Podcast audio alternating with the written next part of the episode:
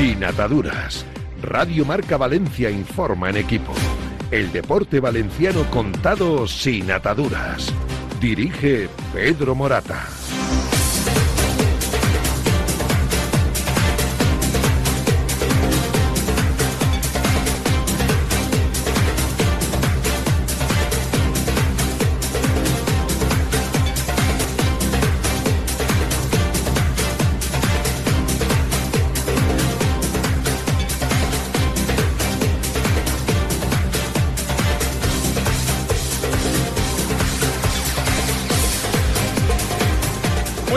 Señores, saludos y bienvenidos a Sin Ataduras en Radio Marca Valencia. Acomódense porque hay mucha tela que cortar. Mucha. Ya les anticipo que vamos a hacer bonus track porque uno de los temas nos lo vamos a dejar para el final. En este Sin Ataduras de hoy, difícil o esperanzador. Ya veremos a ver cómo. De la mano de el número uno de fabricación de pales en España, Pales Castillo, de la mano de Rivera Salud, de la mano de Barberá Peritos. Vamos a contarles hasta las 4 de la tarde todo lo que ustedes creo esperan escuchar. No sé si les va a gustar algunas cosas que voy a decir, pero nunca me he presentado yo a un concurso de popularidad. Históricamente no ha sido esa mi función, ni la va a ser tampoco. Voy a decir cosas que no les van a gustar y otras que están esperando que diga. Pero ya les anticipo que me voy a centrar en lo que el primer día dijimos, lo trascendente sobre lo cotidiano. Ya saben que nos pueden seguir en directo a través del 98.7 de FM, a través de la aplicación de Radio Marca, yendo a Radio Marca y en la ventanita poner en emisoras Valencia. Ya saben que nos pueden seguir a través de Twitter en directo, en imagen y en sonido. Espero que nos puedan seguir porque eh, Twitter últimamente está haciendo para las retransmisiones en, en vídeo está haciendo algunas cosas raras. Yo, por ejemplo, antes de empezar el programa, a mí no me funcionaba en mi teléfono móvil y a Alex Alfaro, hola Alex, ¿qué tal? Buenas tardes. Buenas, ¿qué tal, Pedro? Buenas tardes. Y a Alex sí que le funcionaba perfectamente. Entonces es posible que a algunos de ustedes eh, no les funcione Twitter, pero no es solamente el Twitter de Sin Ataduras, sino que en general está habiendo, está habiendo problemas.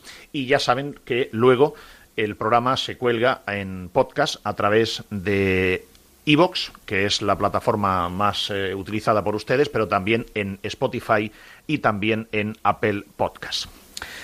Bien, señores, el Valencia, esta es la realidad. El Valencia ha llegado a la última jornada de liga con peligro de descenso. Esa es la realidad. Esa es la cruda realidad.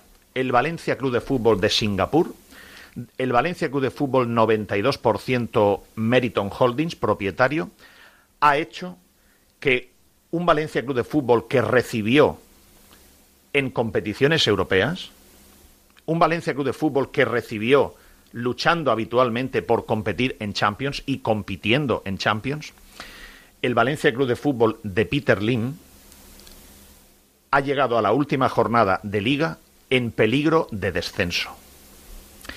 Esa es la realidad.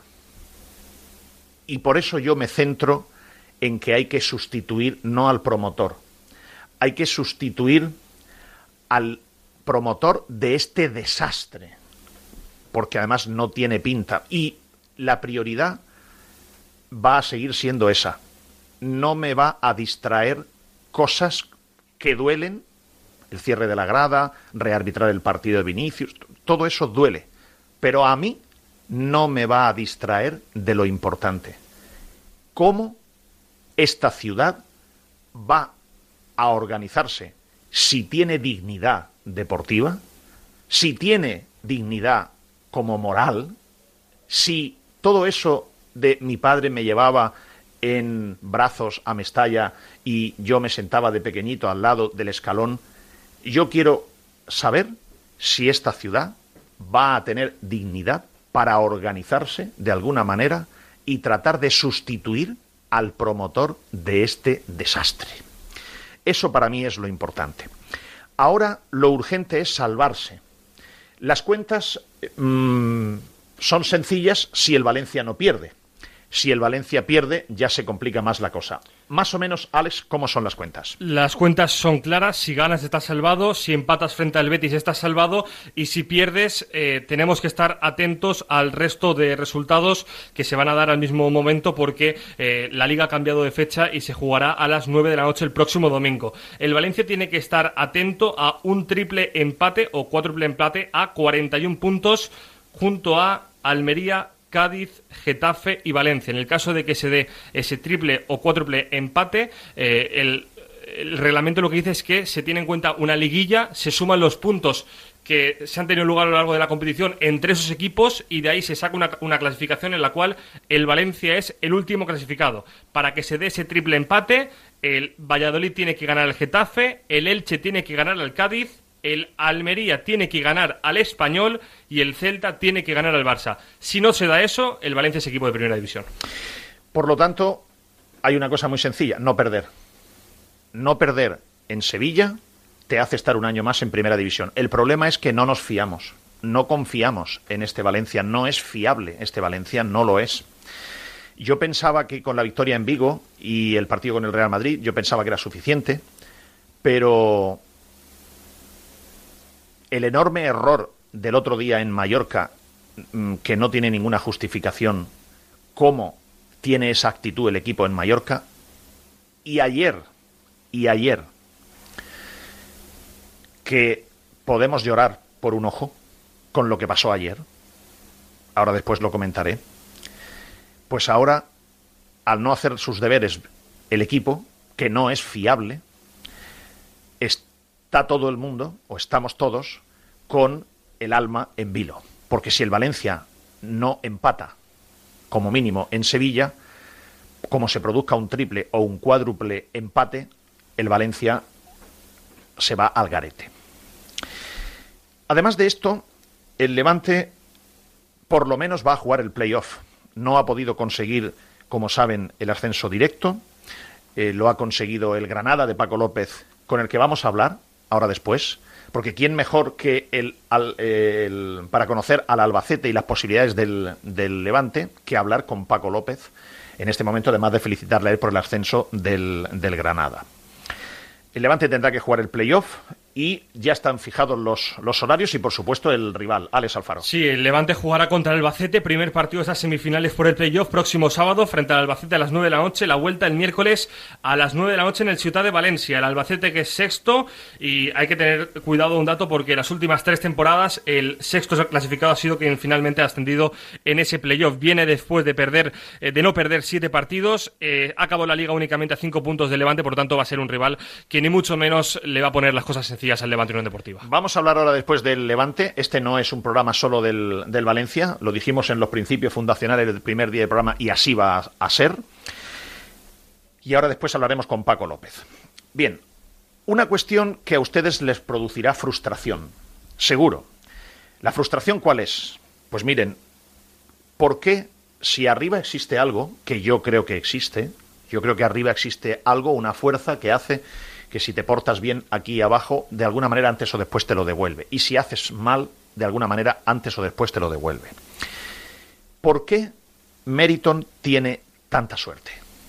A ustedes esto les producirá frustración. Seguramente algunos de los paniaguados de Meriton en el club, que hay bastantes, envueltos en la bandera del Valencia y envueltos en otra serie de excusas, pero que en realidad son paniaguados de Peter Lim, la realidad es que Meriton tiene mucha suerte y muchos de esos paniaguados hoy seguramente estarán contentos. También les tengo que decir que antes o después vendrá el tío Paco con las rebajas, para todos los paniaguados de aquí. Normalmente yo siempre he dicho que la verdad es más lenta, pero es más segura. La mentira crea confusión, la dices en un momento determinado, puntual, tal, y puede pasar, pero la verdad, cuando se impone, es aplastante. Ya les pasará factura el tío Paco con las rebajas a los paniaguados que tiene Peter Lim aquí en Valencia, que son valencianos y dicen, dicen que valencianistas. Meriton tiene suerte porque el Valencia no ha llegado salvado o descendido, no ha llegado al partido contra el español con todo resuelto, para bien, que es lo que hubiese sido deseable, o para mal, que no es deseable.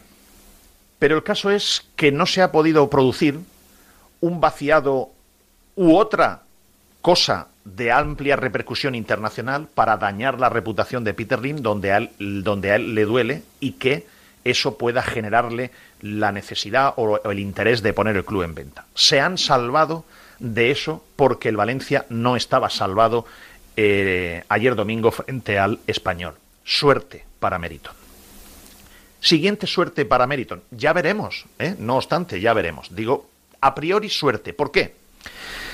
Porque si las elecciones municipales ayer hubiesen arrojado una continuidad del gobierno eh, actual, es evidente que hasta el momento el gobierno actual, en la parte de Sandra Gómez, se había eh, decantado claramente por una posición muy dura con Peter Lim. Básicamente, la posición era, mire usted, señor Lim, ya no nos fiamos de usted, no nos engaña más, y si usted quiere que le demos la recalificación, va a hacer usted el estadio primero y además lo va a hacer con nuestras condiciones. Y si no, no va a tener la recalificación, que son 100 kilos. Eso ya había una postura frontal de Sandra Gómez, bien fuese vicealcaldesa o bien fuese alcaldesa. Como no va a ser ni alcaldesa ni vicealcaldesa, es evidente que a Meriton esto le viene bien y hoy estarán celebrándolo. Tercera cuestión. Estarán celebrándolo porque ellos sabrán o creerán, no sé cuál de las dos, sabrán o creerán que con María José Catalá si María José Catalá finalmente forma gobierno y eh, alcanza un pacto de gobernabilidad con Vox en la ciudad de Valencia, eh, María José Catalá será alcaldesa de la ciudad de Valencia y quizá Meriton pensará, o bien porque lo sepa, porque hayan hablado con ella previamente, que ella dijo que no se había reunido nunca con el, con el Valencia de Singapur, o con Meriton, o con el Valencia Club de Fútbol, o bien porque creerán que es imposible llevarse peor que se llevaban con Sandra Gómez con María José Catalá. Bueno, esto está por ver. ¿Cuál va a ser la posición de María José Catalá y de su equipo de gobierno cuando lo forme, si lo forma, que tiene que alcanzar un pacto con Vox, porque Vox ahora no va a ser solamente la comparsa del baile. Vox ahora va a empezar en todos los gobiernos, en todas las comunidades autónomas y en todos los ayuntamientos, va a empezar a decir, oye, yo quiero mandar. Y me imagino que Vox aquí en Valencia, para darle el apoyo y que gobierne y sea alcaldesa María José Catalá, pues pedirá una serie de cosas. No sé si la concejalía de urbanismo, la de Hacienda, la vicealcaldía, etcétera. Son cosas que están por venir. Pero evidentemente, de momento Meriton dice, bueno, por lo menos no ha salido la mala para nosotros. ¿eh? Esto es evidente que hoy sucede. Y luego, mmm, Meriton y todos. Ayer, igual que el Valencia tiene muchísimos días, muchísimos motivos para quejarse, ayer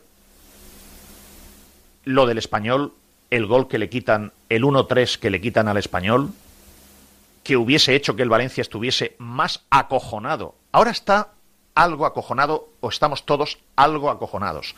Porque como se tiene tan poca fiabilidad en el equipo, pues eh, no sabes qué va a pasar el domingo. Pero si el Valencia, en vez de sumar un punto, hubiese sumado cero puntos, estaríamos todos bastante asustados. Bastante, bastante.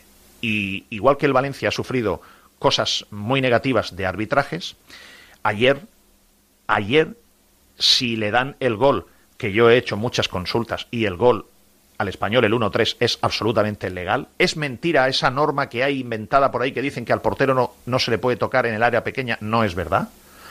El, jugador del español salta limpiamente, se la come Mamardasvili y por eso ni protesta. Y miren la cara que se le queda a Mamardasvili. Si ayer el español, que, lo, que este resultado le manda a segunda división, hace el 1-3, probablemente el Valencia ya no hubiera remontado el partido.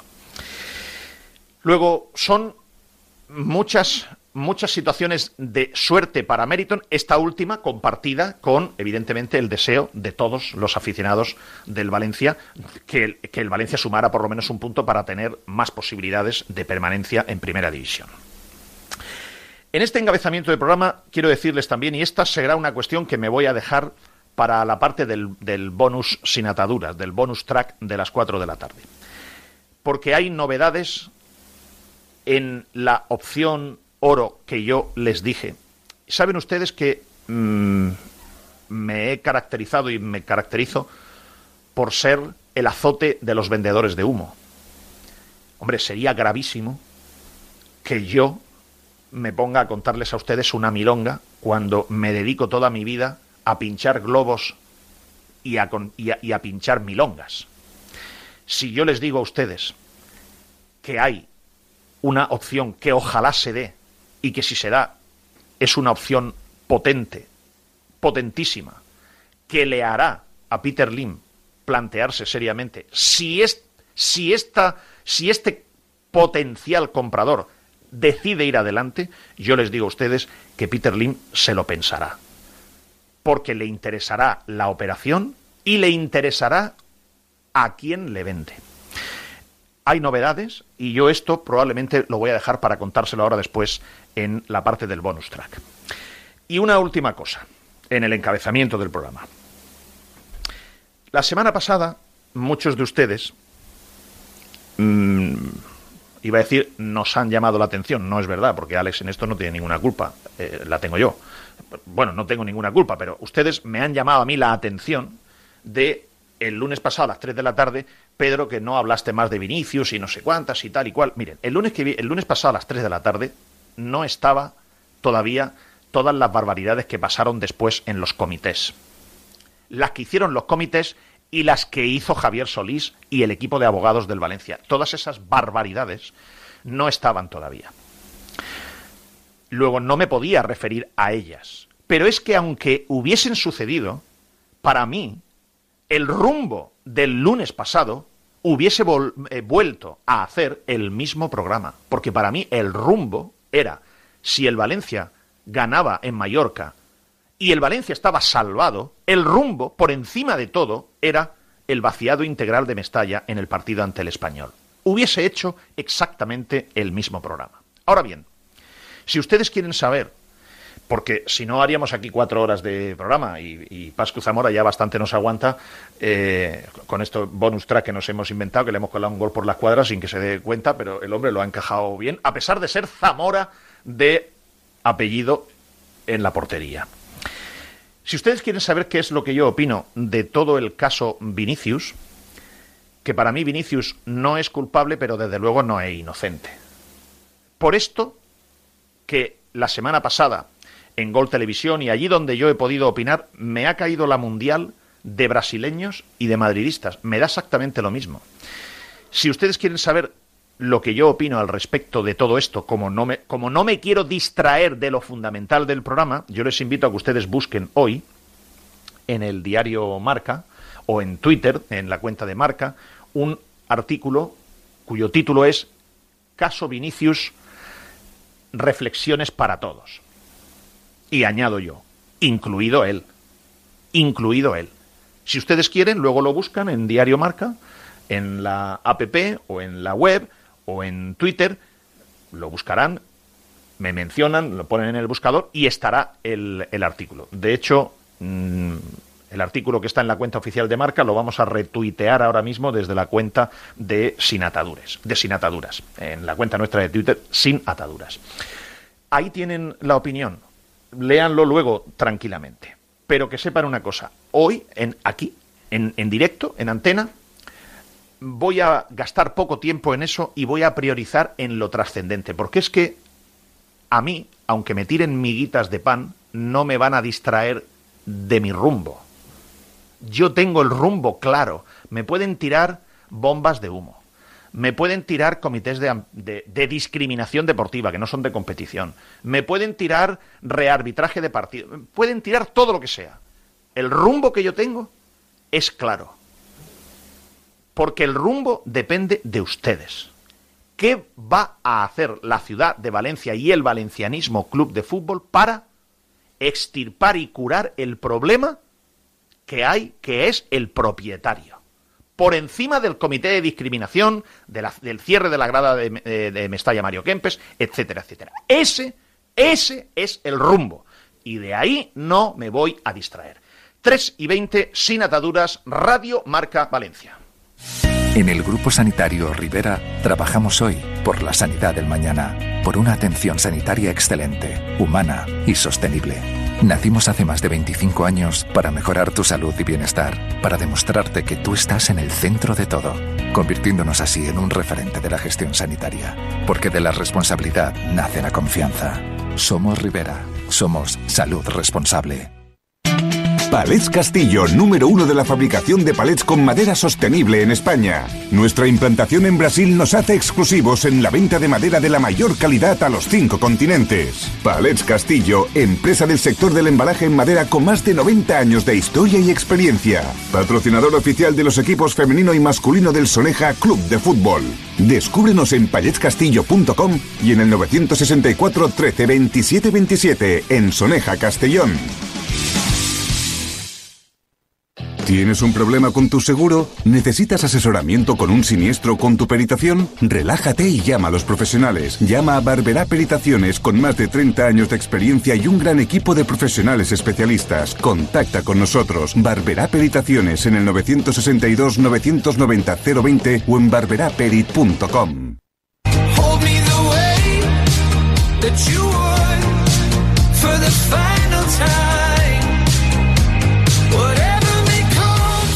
Sin ataduras, con Pedro Morata. Con Alex Alfaro y con Pascu Zamora y con todos ustedes que a esta hora se organizan y se lo agradecemos para, para escucharnos. Bien, es importante saber la opinión, todo lo que ha dicho, lo relevante que ha dicho en campaña electoral de eh, la que puede ser la nueva alcaldesa de la ciudad de, Valencia, María José eh, Catalá. Es importante saberlo y por ello Alex Alfaro ha hecho una recopilación de eh, declaraciones que ha hecho en diferentes lugares. Vamos a citar dónde, dónde las ha hecho. son declaraciones tanto en la cadena COPE como en la cadena SER y también en algunos actos de campaña. Pues esta es María José Catalá en campaña electoral sobre el asunto Valencia-Peterlin. Al respecto, yo creo que hay que ser muy exigentes, exigentes con el Valencia. Yo confieso, y lo digo públicamente, además, sin miedo a, poder decirlo, que eh, yo no he hablado con el Valencia. Y a mí nadie me ha dado el convenio que ha presentado el Valencia al ayuntamiento. Yo no he podido valorar ese convenio porque nadie me lo ha hecho llegar. Creo que era muy interesante y muy inteligente, y los tiene que ser, que el, el Ayuntamiento de Valencia próximamente, cuando pasen las elecciones, como yo le pedí en su día arriba y no ha hecho, mantenga una reunión con todos los portavoces para que el ayuntamiento tenga una postura unánime. Y si la, administración valenciana, la Generalitat, pues también yo tuviera sintonía y con mi presidente, que, que estoy convencida de que sí, Carlos Mazón es presidente de la Generalitat, ya tienes a una Generalitat y un ayuntamiento posicionado firmemente contra la propiedad, exigiéndole que cumpla con la ciudad. Y ese es el compromiso que yo asumo con el valencianismo. Menos hablar, menos jugar a, poli bueno, poli malo y pasarnos ocho años de postureo y una postura muy firme para exigirle los compromisos al Valencia que tiene con la ciudad. Si yo soy alcaldesa, el Valencia, la propiedad del Valencia, verá una alcaldesa firme con todo el ayuntamiento posicionado para defender la ciudad. Si de, de mí depende, ese es mi compromiso. Buscaré, en primer lugar, el consenso político que no se ha buscado en los últimos ocho años. Yo creo que la propiedad del club es una propiedad que no ha mostrado, no se ha mostrado excesivamente confiable y, por tanto, lo que tiene delante es una posición institucional muy débil, porque habían solo se cuenta con dos partidos políticos que gobiernan y cada uno eh, ha dicho y ha pensado cosas distintas. Por cierto, el convenio yo a mí no me lo han facilitado. He tenido que pedirle legalmente para tenerlo, es decir, poder reclamarle a la propiedad el cumplimiento de los compromisos con el Valencia. Lo primero, el Polideportivo de Benicalá, por supuestísimo, y lo segundo, que se ponga en marcha esa, esa eh, instalación tan importante eh, y para la ciudad y que efectivamente merece el Valencia y el valencianismo. Bien. Esto es lo que ha dicho María José Catalá, que puede ser la próxima alcaldesa de la ciudad de Valencia. Lo normal es que lo sea, lo normal es que alcance un acuerdo con, eh, de, gobernabilidad con, con Vox.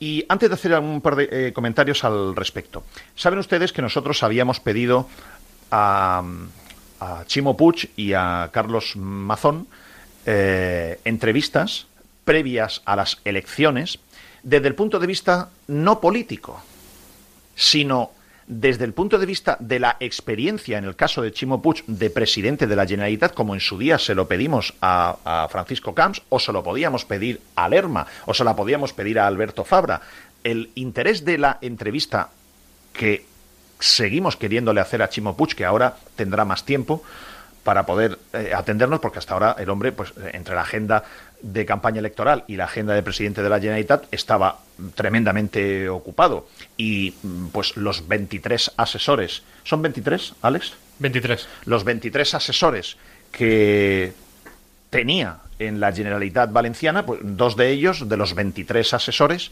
eh, Teresa Pitarch, eh, compañera de los medios de comunicación en su día en Canal Nou, en La Sexta, o Pere Rostol, eh, compañero de los medios de comunicación de información de Alicante, que ahora, pues cuando termine el periplo, volverán otra vez a hacer eh, sus trabajos, a ser periodistas.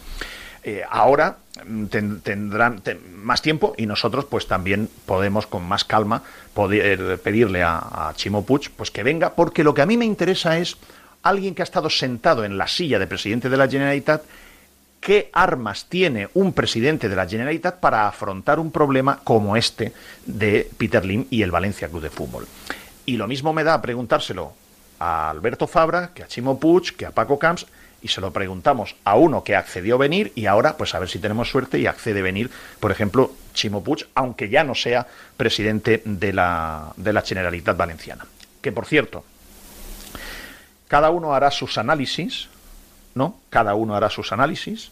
Es decir, Carlos Mazón hará un análisis y dirá, oye, pues yo, sin mojarme mucho en campaña electoral, que lo máximo que me han preguntado de fútbol, yo dije que las instituciones políticas no deben mezclarse con el fútbol y no deben meterse en el fútbol, pues Carlos Mazón dirá, oye, yo sin mojarme en el tema del Valencia, he logrado ser presidente de la Generalitat Valenciana, desde la presidencia de la Diputación de Alicante, que es de donde viene Carlos Mazón, yo sin mojarme en el tema Valencia he logrado ser presidente de la Generalitat Valenciana.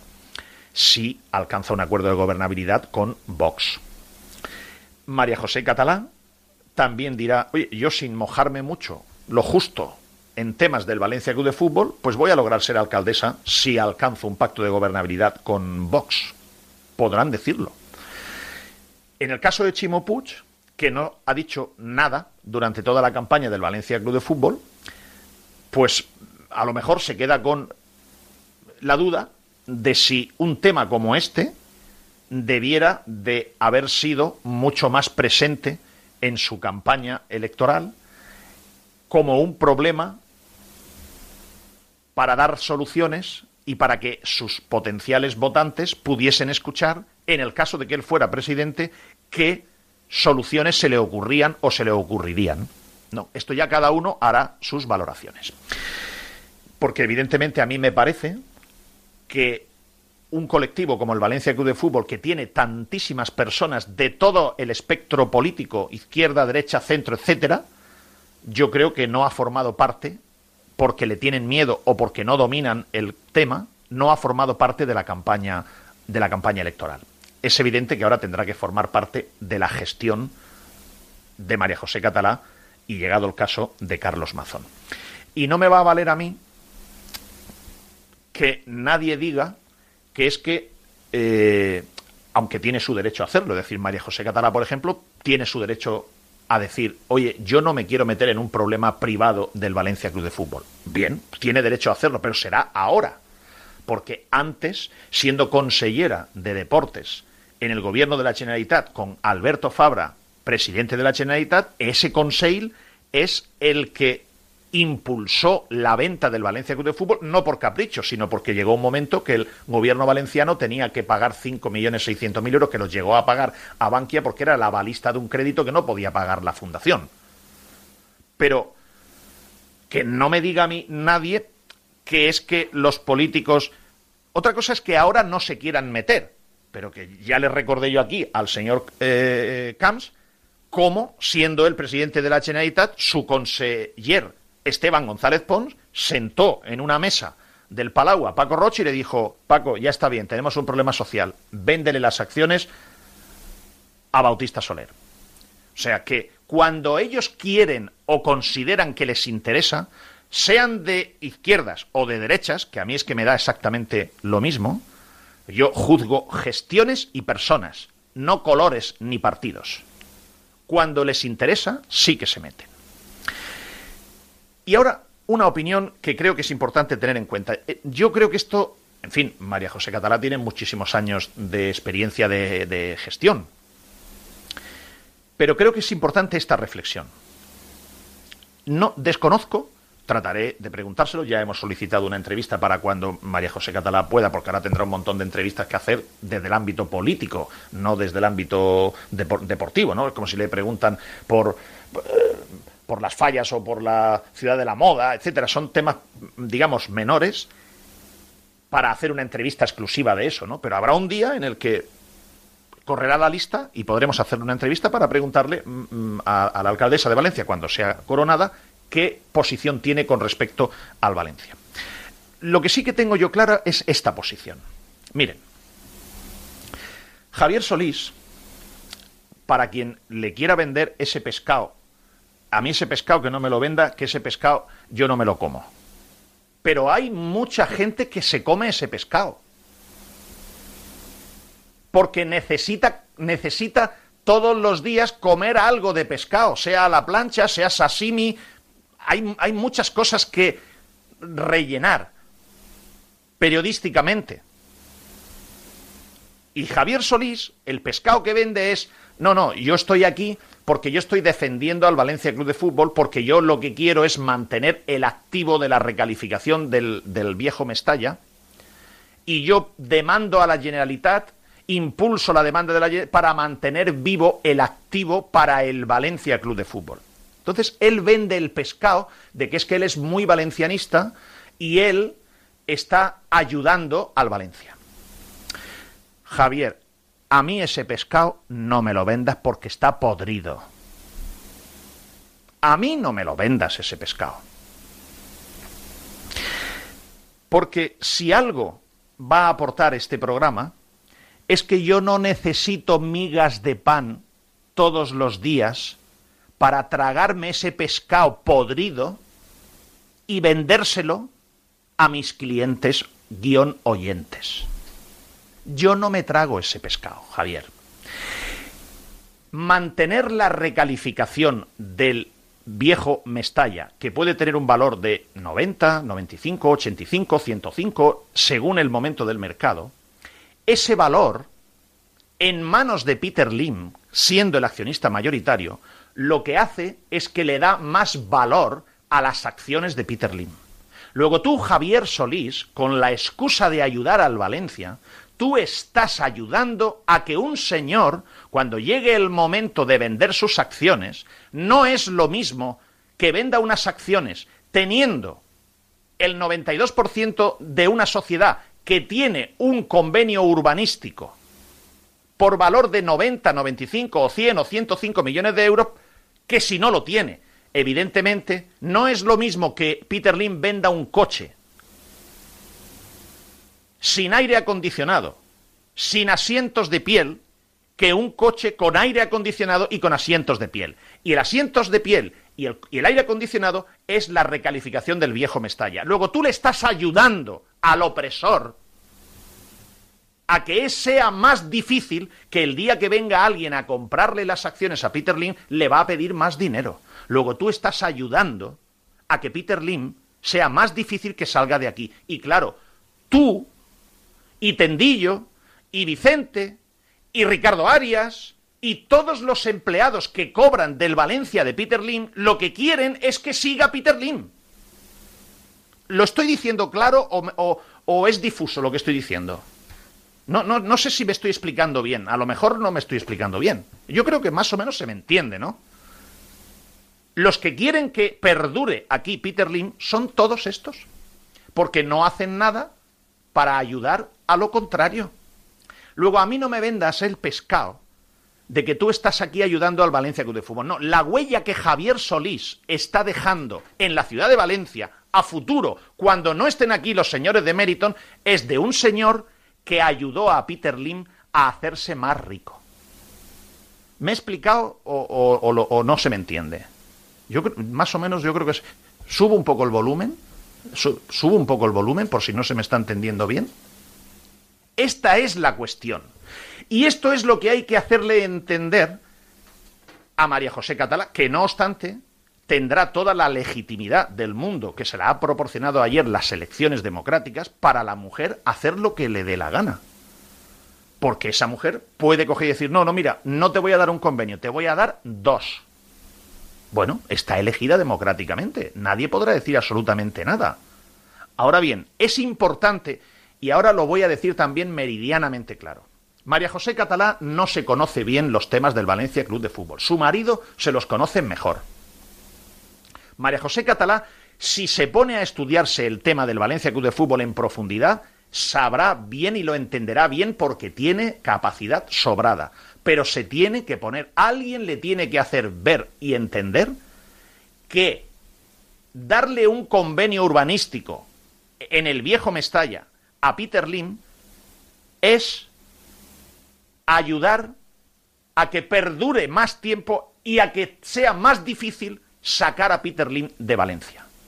Y ahora alguien podría decir, hombre, pero Pedro, es que al final el ayuntamiento lo que está haciendo es ayudarle al Valencia. No, mentira. Ayúdenle al Valencia a darle el convenio. Como es una cosa potestativa del ayuntamiento, ya le dará el ayuntamiento de Valencia el convenio cuando haya un propietario que no sea Peter Lim. El diamante, la herencia de la abuela, se la pueden dar el ayuntamiento porque es potestativo del ayuntamiento, se la pueden dar cuando le dé la gana a un propietario que no sea Peter Lim. Esto es lo que hay que hacerle entender. Porque el Valencia puede terminar su nuevo estadio, si quiere, puede terminarlo sin la recalificación. Tiene 85 y hasta 105 millones de euros de CVC y lo que falte para terminarlo, ¿por qué no puede pedir una póliza al banco y avalarla a Peter Lim por 15 o 20 millones de euros? Que eso es calderilla para él. Por cierto, aprovecho para aclarar un bulo. Es rotundamente falso que Peter Lim tenga avalada la deuda que tiene el Valencia Club de Fútbol de eh, alrededor de 340 millones de euros. Peter Lim no tiene avalada la deuda del club. Es falso. Peter Lim lo único que avaló es cuando compró las acciones de la fundación por 94 millones, pagó 22 al contado y 72 en cuatro plazos de 18 millones en cuatro años. Esos cuatro plazos de 18 millones, 18, 18, 18 y 18, sí que los tuvo que avalar. Y además tardaron un montón de semanas en los bienes que ponía Peter Lim para avalar esas acciones. Aprovecho para decirlo. Por lo tanto, es muy importante que las autoridades nuevas que va a haber en la ciudad sepan distinguir lo que es ayudarle al Valencia de lo que es ayudarle a Peter Lim. No tengo nada más que recordarles que ellos no tienen ninguna duda de lo que tienen que hacer.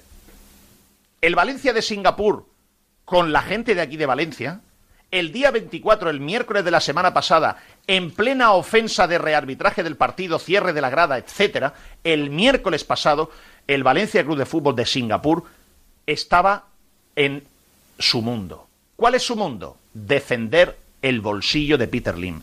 Y se fueron al juzgado a ponerle la demanda a la Generalitat en contra de la caducidad de la actuación territorial estratégica. A lo que los paniaguados de Valencia dicen, no, es que se nos acababa el plazo. Ya lo sé, Séneca. Como se te acabó el plazo siete años para acabar el nuevo Mestalla y no lo acabaste. Ya lo sé. Es que que se te acabe el plazo día 24 no significa que tú no hubieses podido poner la demanda un mes antes si es que la querías poner. Que estás poniéndole una demanda a quien te da de comer le muerdes la mano. Ellos no tienen ninguna duda. Claro, ellos lo hacen porque no quieren, porque Peter Lim no quiere perder el diamante de los 100 millones del viejo Mestalla. Él dice que no acaba el nuevo estadio si no le dan el diamante otra vez. Ese es el chantaje al que le están ayudando desde aquí. A mí no me van a vender otro pescado que no sea ese. Lo tengo nítido. Vamos a ver si hubiese suerte y lo tuviese nítido María José Catalá y hiciera lo que ha dicho. Reuniese a todos los portavoces políticos y tuviesen una postura común que sería muy sencillo. Señor Lim, a usted no. Es fácil, ¿no? Son tres palabras. A usted no. Fíjense, qué fácil. No, no, no, no es complicado. ¿Debo recordarles cómo nos miran ellos a nosotros? ¿Debo recordarles los audios de Anil Murci? Aquel momento en el que Anil Murci, riéndose en presencia de varios empresarios, que uno de ellos lo traeremos aquí, porque ese sí que le tenemos que dar una medalla, aunque sea de chocolate, con papel de oro, se la tenemos que comprar entre todos y dársela. Al que destapó a este, en fin, ínclito impresentable. la primera con N de Noruega y la segunda con M de Murcia. Ínclito impresentable. Miren, miren, miren cómo se refería Anil Murcia al respeto que le tenía a los políticos. Yo prefiero ir, que me digan lo que quieren, pero siempre con la sonrisa. gracias, gracias, gracias. Y luego con uh, Germán Cabrera de King Wood, ¡pum! Vamos a llevar a la Generalidad la fusión. Gracias, gracias, gracias. Le ponemos la buena cara a todo el mundo, nos reímos y luego llamamos a Germán Cabrera, Germán, ¡pum! Vamos a llevar a la Generalitat al juzgado. Ellos no tienen ninguna duda en ofendernos y despreciarnos, porque nos miran por encima del hombro.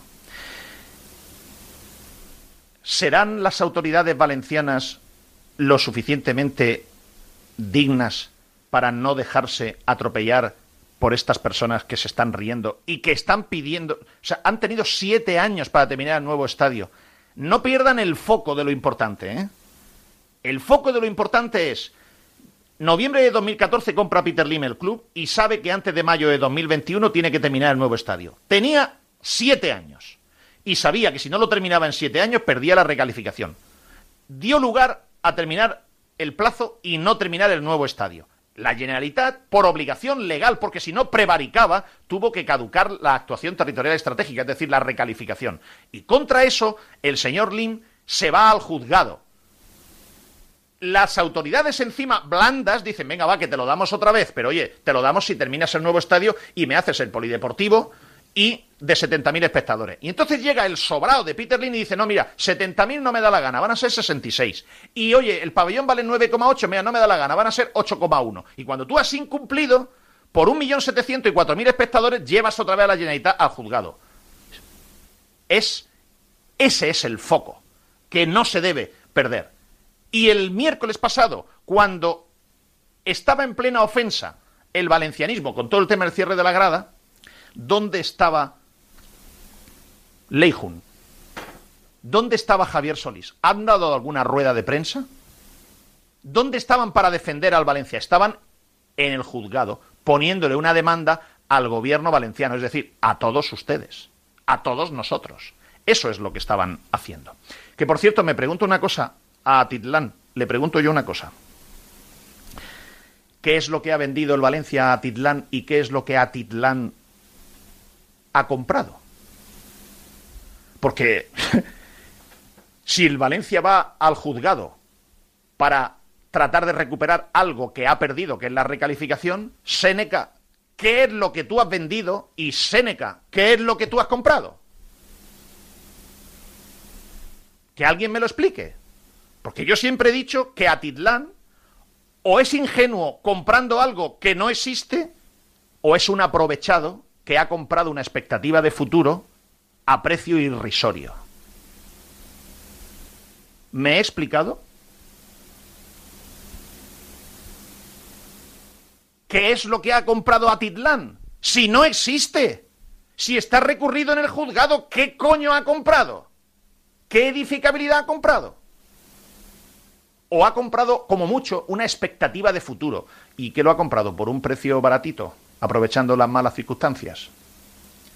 El otro día ya le leí a mi buen amigo Carlos Navarro, miembro de Casa, Consejo Asesor Sin Ataduras, que se enfriaba el tema de la compra de Atitlán. Hombre, ¿cómo no se va a enfriar? ¿Qué han comprado? Si no existe, si la edificabilidad que han comprado al lado del nuevo Mestalla está caducada, no existe. Es como si yo ahora, mi padre, tiene pensado darme, no sé, el Renault 4 TL que, que, tiene, y yo cojo y el Renault 4 TL creyendo yo que me lo va a dar a mí, se lo vendo a Alex. Pero además está más embólica la cosa, porque hay por medio un proceso judicial que no se sabe si el 4L es de mi padre o no. Entonces, sin saber si el 4L es de mi padre o no, yo llego y se lo vendo a Alex Alfaro. Alex Alfaro lo normal es que diga, oye, mira, que esto está muy raro, esto no es seguro que sea tuyo, escúchame, el 4L te lo compro por 50 euros. Y yo vengo y se lo vendo. Entonces, yo primero, yo soy tonto, y el de enfrente o es tonto o es un aprovechado. Una de las dos. Esto en el mundo real, de los que alguna vez han comprado, vendido, etcétera, esto en el mundo real es así. Las 3 y 46 minutos. Vamos a hacer un alto en el camino y quiero llamar a un protagonista eh, para hablar del, del Levante. Pero no quiero dejar de hablar de dos cosas que me quedan muy importantes del Valencia, que seguramente eh, haré una parte dentro del programa y otra parte en el, en el bonus track, que son tres titulares. Uno, ¿para qué quieren ustedes que nos detengamos en diferentes cosas que han pasado? Si ya lo sabemos, les explicaré cuáles. Ustedes saben que el escudo por el que cualquier valencianista pagaría todo el dinero que pueda, que estaba puesto en la tribuna de Mestalla. ¿Ustedes saben que estaba deshecho ayer, desarmado, en el suelo? ¿Y qué quieren? ¿Que me detengan eso? O sea, que me detengan eso para, ¿para qué? Para reafirmar que son un desastre.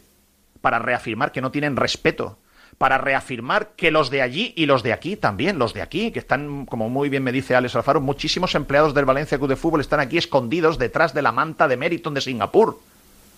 Sí, sí, pues me voy a detener y voy a llamar a la persona que se encontró ayer el escudo, el escudo, ¿eh?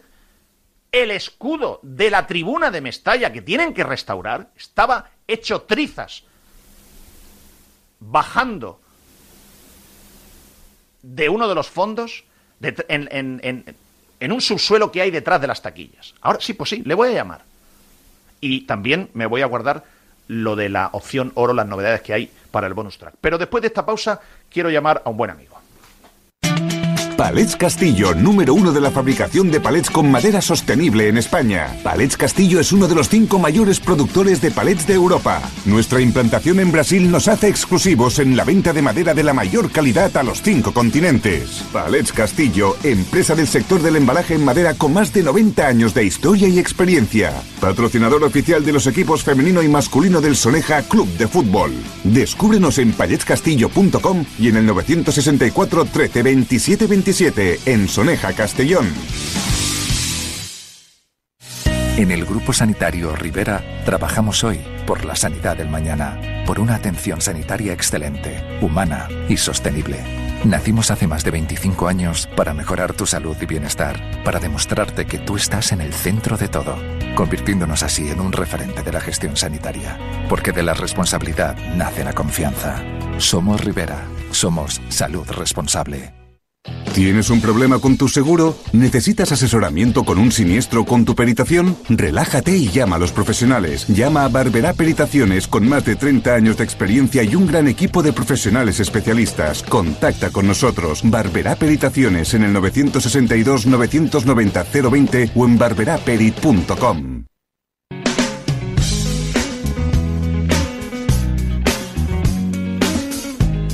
Sin ataduras con Pedro Morata. Radio Marca Valencia. Y con Alex Alfaro y con Pascu Zamora y de inmediato con Paco López. Por cierto, yo me sentiría súper tranquilo entrando a cualquier o a cualquiera de los hospitales de Rivera Salud. No solamente salud responsable, sino salud eficaz. Paco López, entrenador de Primera División del Granada Club de Fútbol. Paco, buenas tardes. Hola, ¿qué tal, Pedro? Buenas tardes. Eh, que no sabía yo que habías estado tú aquí durante mucho tiempo. Me lo está recordando ahora Pascu Zamora de, comentarista, comentando partidos en, Radio Marca. Te tienen aquí un afecto especial, cosa que no me extraña. Sí, sí, sí. Estuve durante mucho tiempo, sí, sí, sí, es cierto. Hace ya algunos años, sí. Oye, Paco, felicidades, en primer lugar. Eh, Gracias. Has cumplido... Claro, ahora esto es muy fácil, ¿no? Felicidades, tal cual. Sí, sí, pero tú sabrás lo que has sufrido. Sí, sí, hombre para conseguir un objetivo así, lógicamente se, sufre, pero se sufre porque y más en una competición como la, la segunda división española que está igualadísima, súper igualada.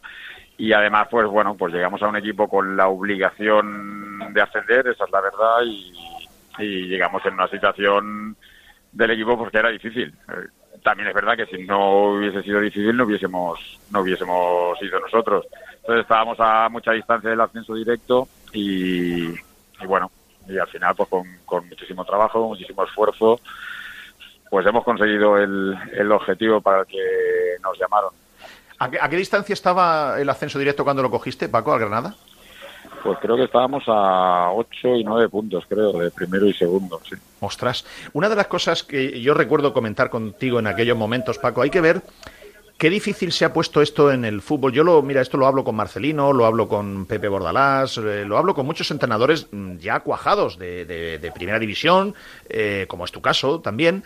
Mm, Paco, cuando pierdes el sitio, entrar en la rueda otra vez es muy complicado. De hecho, se producen cosas raras. Por ejemplo, el español de pronto te coge a Luis García, que no tiene experiencia para estas cosas, eh, de pronto te lo saca de las categorías inferiores del Real Madrid y te lo pone a dirigir un marrón tan importante como era salvar, salvar al español. El mismo, el mismo Baraja en el, en el Valencia también exactamente lo mismo. Y esto os obliga muchas veces a los entrenadores que ya tenéis una trayectoria, a veces a coger proyectos que no sería lo más recomendable por vuestra trayectoria anterior, pero es que o los coges o no entrenas. Así es, estás describiendo una situación actual del, del panorama de, de entrenadores en, aquí en España, yo bueno, en general en, todos los sitios, pero en concreto en España, que es, tal cual, lo estás describiendo. Bueno, somos muchos, eh, los equipos siguen siendo los mismos y, cada vez salen más, más entrenadores. Y bueno, pues, eh, pues es lo que hay, hay que trabajar, ya sabes que luego por los resultados dependen de muchísimos factores y, es cierto que en el momento que pierdes un poco la bueno pues, pues esa rueda pues luego no es fácil entrar porque siguen saliendo entrenadores.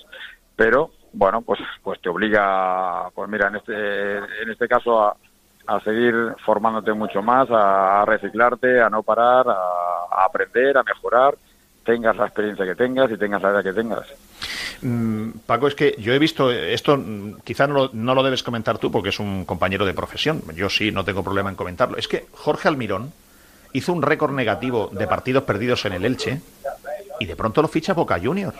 Entonces yo me que, o sea, se me caen los palos del sombrajo y digo, pero bueno, pero entonces cuál es, o sea, cuál es los méritos o qué es lo que se valora de un entrenador para que te den un equipo grande. Ya, pero Pedro, sabes que tú lo sabes mejor que yo, que influyen muchísimas cosas, muchísimos factores. Hay, bueno, pues por, por muchísimos intereses en muchas cosas y, eso no significa, yo no, no estoy diciendo que no, bueno, en este caso has hablado de, de, Almirón, que, los, que, que esté preparado o no esté preparado, no entro en, en a valorar absolutamente nada, pero sí que es verdad que pues que influyen muchísimos factores para, bueno, pues para, para que eh, te den un proyecto u otro. Sí, hay veces eh, que yo creo, Paco, que ha llegado un momento en el que ya los propietarios de los clubes no llaman a entrenadores, llaman a amigos. Bueno, hay muchas cosas. eh. Esto de fútbol, por eso, por eso te digo, hay, hay clubes y clubes también y vamos a quedarnos con los que todavía respetan y valoran mucho el trabajo de los entrenadores. Paco, ¿quién mejor que tú eh, para preguntarte por, por tu Levante? Porque es un club que tú llevarás siempre, lógicamente, en tu corazón, eh, ahora defendiendo al, al Granada, como toca.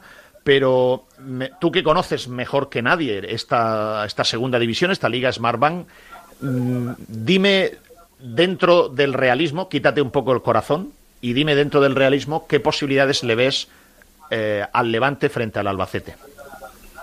Pues sinceramente le veo muchas.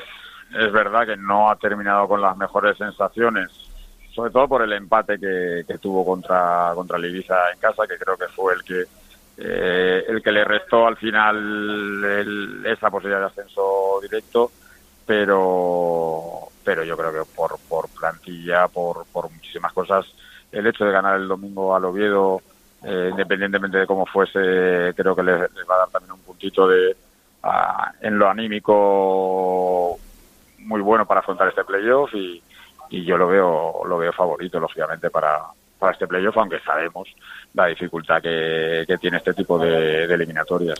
Los, los cuatro equipos que están ahí luchando por, por una plaza, eh, tú que conoces perfectamente las, las plantillas, Paco, eh, ya más allá de la eliminatoria con el Albacete, analizas la plantilla del Levante, luego a veces es la plantilla y el momento, en qué momento está mental y anímicamente, lógicamente la dirección desde el banquillo, etcétera.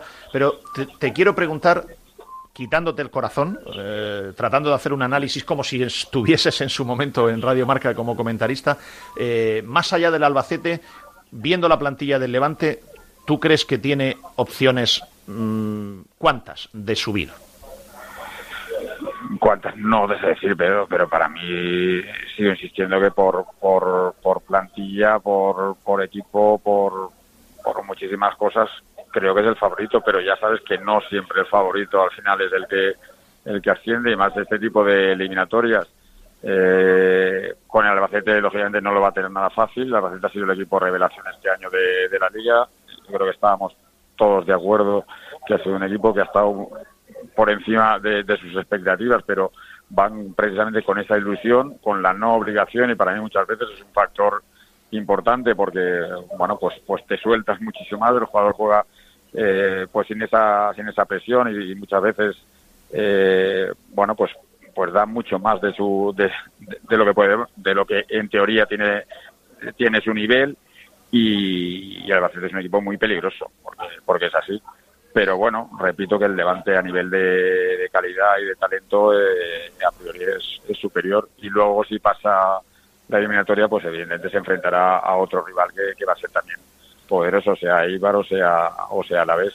Cuando tú te has enfrentado a Leibar y al Alavés, ¿cuál te ha costado, o sea, cuál te ha costado más ganarle? ¿Cuál crees que es más equipo de primera? Uf, los dos tienen sus sus virtudes, ¿eh? ¿eh? tienen también sus, sus, defectos.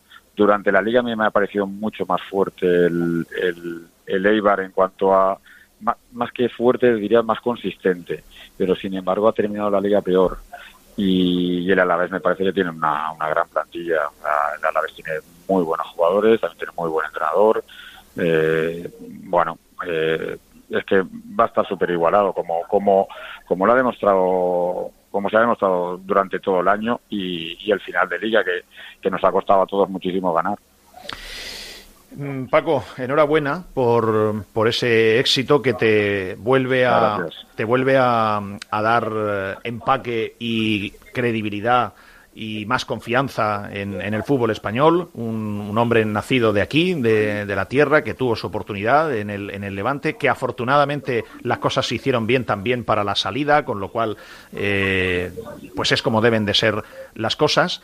Y me imagino que vas a seguir en el Granada el año que viene, tendrás contrato en vigor eh, por ascender al equipo, ¿no?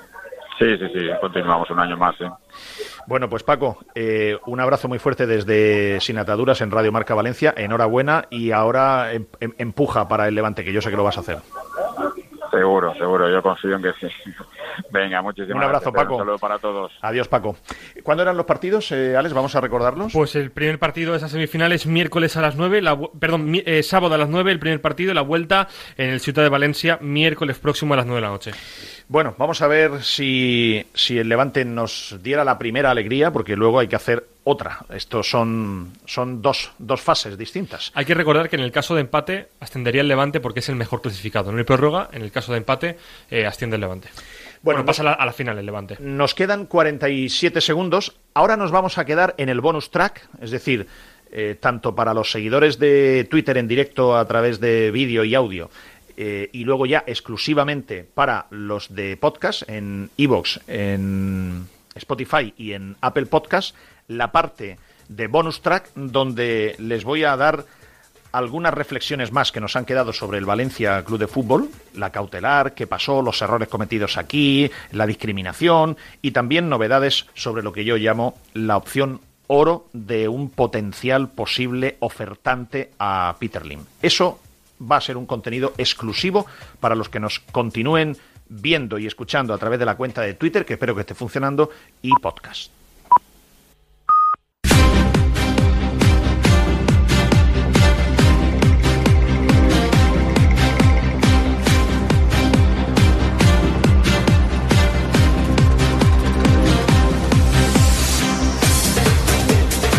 Bien, aquí seguimos en este bonus especial sin ataduras, en este bonus track para los seguidores exclusivamente de podcast a través de de, de Spotify y de Apple Podcast y para los que nos estén escuchando y viendo a través de nuestra cuenta de Twitter de Sin Ataduras. Una cuenta que les recuerdo es un medio de comunicación vivo, al frente de él Alex Alfaro, que va llenando de contenido en función de lo que va sucediendo durante la semana. Yo les recomiendo primero que nos sigan en la cuenta arroba sin ataduras y eh, que estén atentos a ella, se pongan sus notificaciones, avisos, etcétera, porque vamos dando contenidos, pues rueda de prensa de, de Baraja, rueda de prensa en directo pre-post partido de, del entrenador del Levante, de Calleja, el otro día la rueda de prensa de Javier Tebas, el presidente de la Liga. Estén atentos porque ahí hay un medio de comunicación que está vivo, lo mantiene vivo y amamantado de información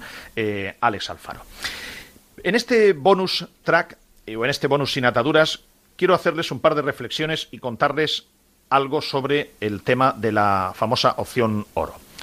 Primero las reflexiones.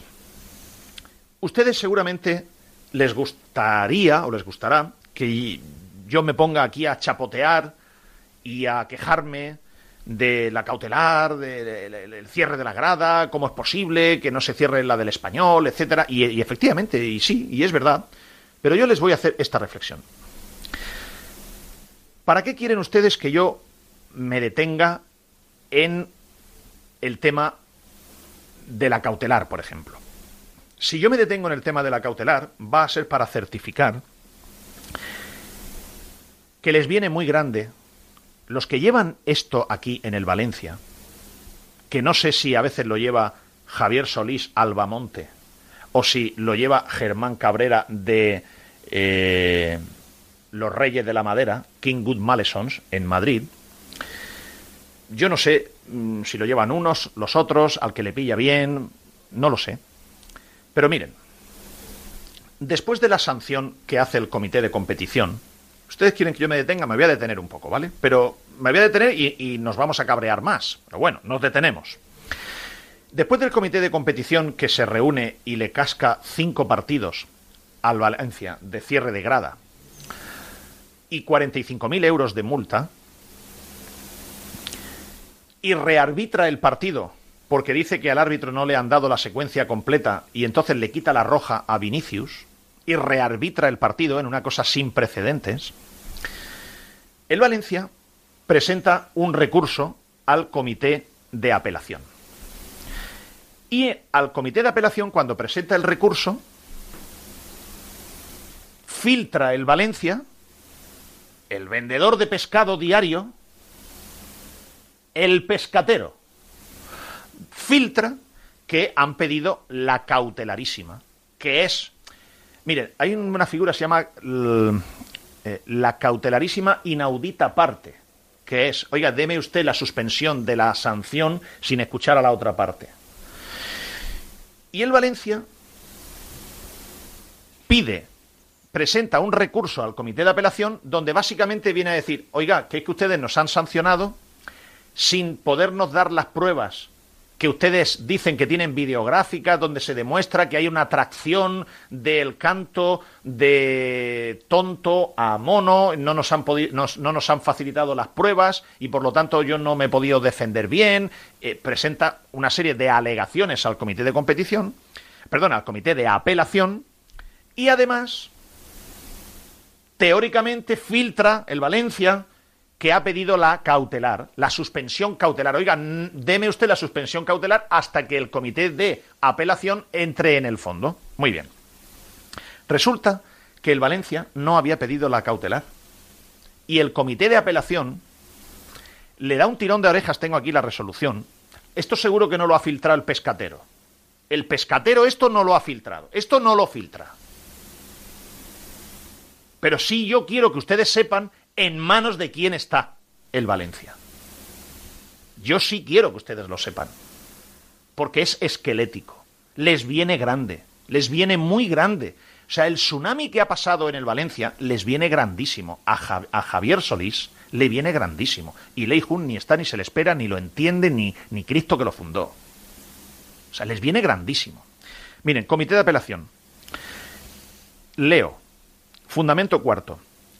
Este comité de apelación con fecha 25 de mayo dictó resolución rechazando la concesión de la medida cautelar pedida por ser imposible valorarla sin la existencia de recurso. Pero vamos a ver, si no presentas el recurso pidiendo la cautelar, ¿cómo te la van a conceder? ¿Y saben por qué se hacen estos líos? Porque el mismo día estaban terminando la demanda a la Generalitat. Entonces se lían. Una cosa, la otra, no, no les alcanzan, no llegan. Sigo leyendo el comité de apelación. Dice, resulta relevante señalar, por la gravedad de lo suscrito por el colegiado designado para dirigir el encuentro, que el Valencia no presentó alegaciones al acta arbitral en primera instancia dentro del plazo conferido a tal fin en el Código disciplinario, disciplinario esto es, antes de las 14 horas del segundo día hábil. En este sentido, resulta llamativo que tras haber solicitado un conjunto de documentos de los que el Valencia Club de Fútbol no disponía y habérsele dado traslado de forma inmediata por este comité, no parecen haber sido relevantes o trascendentes para la defensa del Valencia cuando de forma inmediata, el mismo día y unas horas más tarde, se procede a la presentación del recurso que no se parecía, que no se podía hacer, decía el Valencia, por falta de dichos documentos y por imposibilidad de valorar los vídeos. Es decir, cuando el Valencia está diciendo, oiga, que yo no puedo presentar mi recurso, no puedo presentar mi defensa porque no tengo las pruebas, se las mandan y terminan haciendo el recurso sin hacer uso de las pruebas. Con lo cual, el comité de apelación dice, oiga, pues no parecía que eran tan importantes las pruebas porque se las hemos mandado y no las ha tenido usted en cuenta. Es que yo esto, si se lo cuento a ustedes, les va a doler más. Porque van a decir, pero ¿en manos de quién estamos? Ya lo sé. Ya lo sé. Les voy a leer más. Dice el comité de apelación. Llegados a este punto, no quiere este comité dejar de subrayar lo procesalmente reprochable. En términos de lenguaje ordinario no legales, pues no se discute el derecho de hacerlo de la actuación del Valencia Club de Fútbol que solicitaba medidas cautelares sin presentar el recurso. Y argumentando indefensión por falta de traslado del expediente que también solicitaba, por medio de otro sí en primer término y que cuando le hemos trasladado el expediente y sin esperar al análisis del mismo, el Valencia presenta en el mismo día, a los minutos de la notificación de la no admisión de la cautelar, un amplio recurso reiterando la solicitud de medidas cautelares. Es decir, toda una sarta de errores procesales. Y ya sé, y ya sé que este mismo comité de competición y este mismo comité de apelación ya sé lo de Baena, ya sé lo de la tarjeta y lo del partido de suspensión a Baena por levantarse la camiseta y que figurara un recuerdo a José Manuel Llaneza. Ya sé que está la invasión de campo del partido del español, porque eso lo tiene que decidir el comité antiviolencia. Ya sé que no está resuelto lo del español y sin embargo ya está cerrada la grada de Mestalla, ya lo sé. Ya sé lo de rearbitrar el eh, partido quitándole la roja a Vinicius. Ya lo sé todo eso. Ya lo sé todo eso. Pero también sé esta ensalada de errores del Valencia. Entonces, ¿para qué quieren ustedes que yo me detenga en esto? ¿Para qué quieren que yo me detenga en que ustedes han visto a Peter Lim desaprovechar una oportunidad en un tema en el que se le está acusando a su club de racismo, a no ser que él piense que lo es? Peter Lynn ha desaprovechado la oportunidad de hacer un jaque mate y hacer él un vídeo públicamente y decir, no, miren, como están diciendo de vaciar el estadio, propongo yo a los aficionados del Valencia que el partido del español vaciemos el estadio, pero para protestar por lo que nos están haciendo el Comité de Discriminación Deportiva. No ha aparecido Peter Lim. Ustedes han visto por lo menos a la presidenta, yo no sé ni si está aquí. La semana pasada yo no sé ni tan siquiera si estaba aquí. No hizo una rueda de prensa Lei Jun, no hizo una rueda de prensa el portavoz del club. Missing, perdidos totalmente el club está desamparado. Es un esqueleto. Entonces, ¿para qué quieren ustedes que me detenga yo en esto si ya lo sabemos? Si ya lo sabemos. ¿Por qué quieren que me detenga en esto? ¿Para qué? ¿Qué quieren? ¿Que me detenga yo en si Lato va a fichar en el Leganés? ¿Qué quieren? ¿Que me detenga yo en si van a renovar a Cheng? Ozkachar, no sé si pronuncia así. Ozkachar. Ozkachar. ¿Qué quieren? ¿Que me detenga en eso? ¿Qué quieren? ¿Que me detenga yo en que por la confección de la plantilla de Corona, más conocido por Corina, por ser la amante en el día a día de todos sus amamantados periodísticamente, para que no le toquen a Corona? ¿Qué quieren? ¿Que yo me detenga en Corona que por la planificación deportiva que ha hecho, Rubén Baraja ha tenido que tirar de tres o cuatro jugadores del filial que se los ha quitado al filial y que no ha podido ascender. ¿Qué quieren? ¿Que me detenga en eso? ¿Qué quieren ustedes? ¿Que yo me detenga en si Cavani, que le hicieron dos años de contrato y lo ficharon lesionado, cosa que sabían, y si lo sabían, en vez de hacerle un año con opción a un segundo, le hicieron dos años, y por lo tanto ahora tiene el Valencia dos años de contrato con Cavani, y si Cavani no se va y no le da la gana de irse, tendrán que cumplir el segundo año de contrato y además es caro. ¿Qué quieren? ¿Que me detengan eso? Si ya sabemos que son muy inútiles.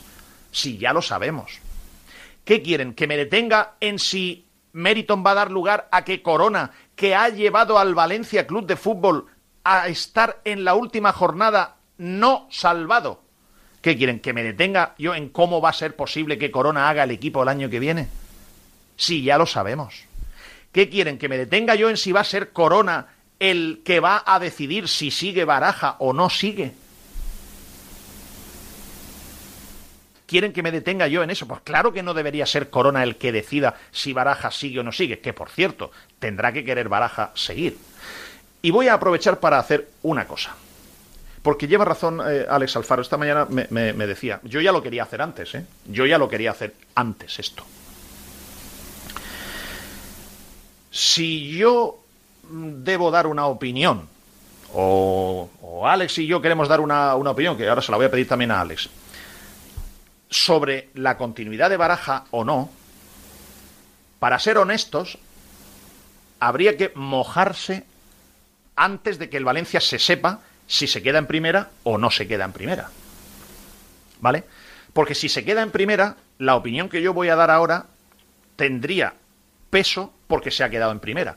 Pero si la opinión que yo voy a dar ahora la doy después de que sucediera una desgracia, que el Valencia descendiera a segunda división, entonces podría parecer ventajista de mi parte. Con lo cual, sí, es verdad que lo más correcto es la opinión que sea, comprometernos y darla antes de que se produzca lo que, lo que sea, salvación o descenso.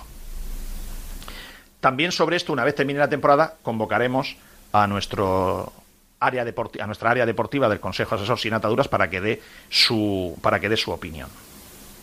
Y luego, muy importante, habrá que saber si Baraja quiere renovar. Que aprovecho, asterisco, asterisco. Les voy a adelantar una cosa. Baraja es una persona, eh, hay que conocerle, Baraja es, es, es, un tío de, carácter duro, de carácter eh, a veces introvertido, retraído, mm, es, es no, o sea, no, no, no tiene muchos pases, Baraja, ¿vale?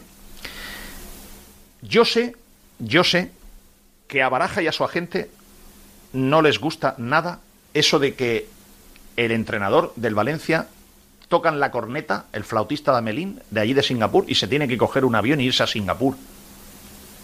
Y, dicen que no, que es que el Valencia está aquí, la sede social está aquí, la presidenta está aquí, la afición está aquí, la sede está aquí, el equipo está aquí, los jugadores están aquí, y que a santo de qué tiene que ir Baraja a Singapur. lo entiendo, lo comprendo, aunque también el propietario puede decir, oye, yo soy el propietario del club, vivo en Singapur y tú eres un empleado mío y te vienes para acá. Bueno, pues bien. ¿De verdad Baraja, si le llaman a Singapur, va a decir, no voy, si quiere usted hablar conmigo, venga usted aquí? Yo no me lo creo. Yo no me lo creo. Yo no me lo creo. Ahora, ¿que eso es lo que tienen en la cabeza? Lo sé. Lo sé. Pero voy a dar mi opinión. De hecho, eh, yo no sé, pedimos, pedimos una encuesta y estaba muy igualado, ¿no, Alex? Sí, fue un 49% no renovarían a Baraja, un 51% sí renovarían, sí, renovarían, a Baraja, está muy empatada la cosa. Y, digo una cosa, ¿podríamos hacer otra vez, eh, actualizar? Sí, podríamos ver si, si, ha cambiado la situación. Podríamos actualizar la, encuesta, ¿no? Para, para, porque en cierto modo también, pues es unos datos que, oye, no sé, con una muestra de 2.000 votos o 1.500, eh, ahora la vamos a poner, mira, vamos a hacer una cosa, vamos a poner la encuesta hasta el lunes que viene, para que tengamos una, una semana de, tiempo para poder eh, opinar todo el mundo. Y así le sirve a Baraja y le sirve también al club, ¿no? Para saber un poco si usted renovaría o no renovaría Baraja, dando por sentado que Baraja quisiera renovar, que a lo mejor no quiere renovar, ¿eh? Bien, vamos a ponerlo y así lo refrescamos, así opinamos todos, ¿no? Yo voy a opinar. Miren, si yo fuera Baraja, no renovaba en el Valencia de Peter Lim. ¿Por qué? Porque Baraja ha tenido la suerte de que sin tener la trayectoria previa anterior suficiente para encargarle un marrón como el que le han encargado, si Baraja tiene la suerte de que el Valencia se salve y se quede en primera división, ya sea porque los rivales del Valencia han fallado mucho, porque el Valencia gana suficientes puntos, ya sea por lo que sea, Baraja siempre podrá decir yo salvé al Valencia. Y él habrá restaurado su carrera como entrenador, o la habrá impulsado. Si Baraja se queda en el Valencia, antes o después va a chocar con las cosas de Meriton. Antes o después. Y va a emborronar el éxito que, si mantiene el equipo, ha conseguido. Yo de Rubén Baraja no renovaba en el Valencia. Ahora sé que eso es muy difícil porque ¿va a tener Rubén Baraja una oferta de un equipo mejor que el Valencia? Difícil. Ah, ¿de qué Valencia? Pues si fuera un Valencia normal, pero esto no es un Valencia normal. Por lo tanto, yo de Baraja no renovaría. Y ahora, ¿y si yo fuese el Valencia? Claro, un Valencia normal, no un Valencia que vaya a tomar una decisión Corona y Solís y Lei Jun, que yo les voy a decir cómo van a tomar la, la decisión. La decisión que van a tomar va a ser así, miren. Si no renovamos a Baraja y traemos otro entrenador y sale mal, la culpa va a ser nuestra. Si renovamos a Baraja, como ha salvado el equipo, si sale mal, lo echamos y a efectos de la gente, la culpa es de Baraja y tenemos una bala más. Así es como van a tomar la decisión, porque estos no tienen personalidad para afrontar una decisión difícil en el club. Y así es como van a tomar la decisión. Porque si yo fuese el Valencia Club de Fútbol, el Valencia necesita otro perfil de entrenador distinto al de Baraja. Otro perfil distinto. El Valencia pobre. El Valencia modo pobretón de jugadores de cantera, de, jugadores de cuatro perras, de, de, etcétera, necesita otro perfil de entrenador. Con más experiencia. Esto no quiere decir que yo no valore el atrevimiento que Baraja ha tenido de coger este proyecto. Porque es verdad que si le llega a salir mal o le sale mal, se hunde definitivamente su carrera.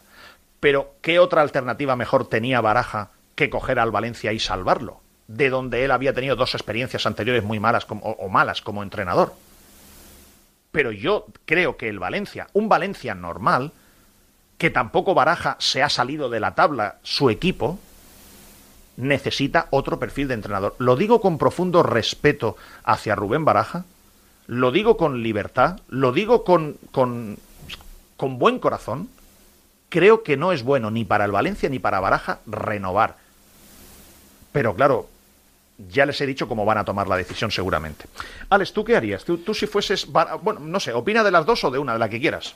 Yo eh, opino, me pongo en el lado del Valencia y yo tampoco renovaría a Rubén Baraja por una cuestión muy simple. Creo que el Valencia...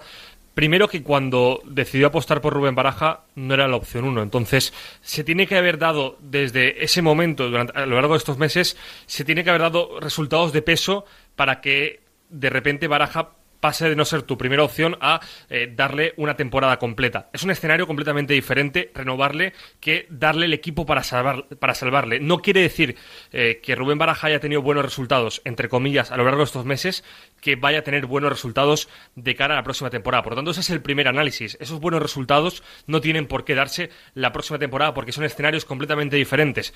Eh, partimos de un escenario, un objetivo de mínimos a un escenario donde tiene que ser un Valencia que por lo menos no sufra de cara a la próxima temporada.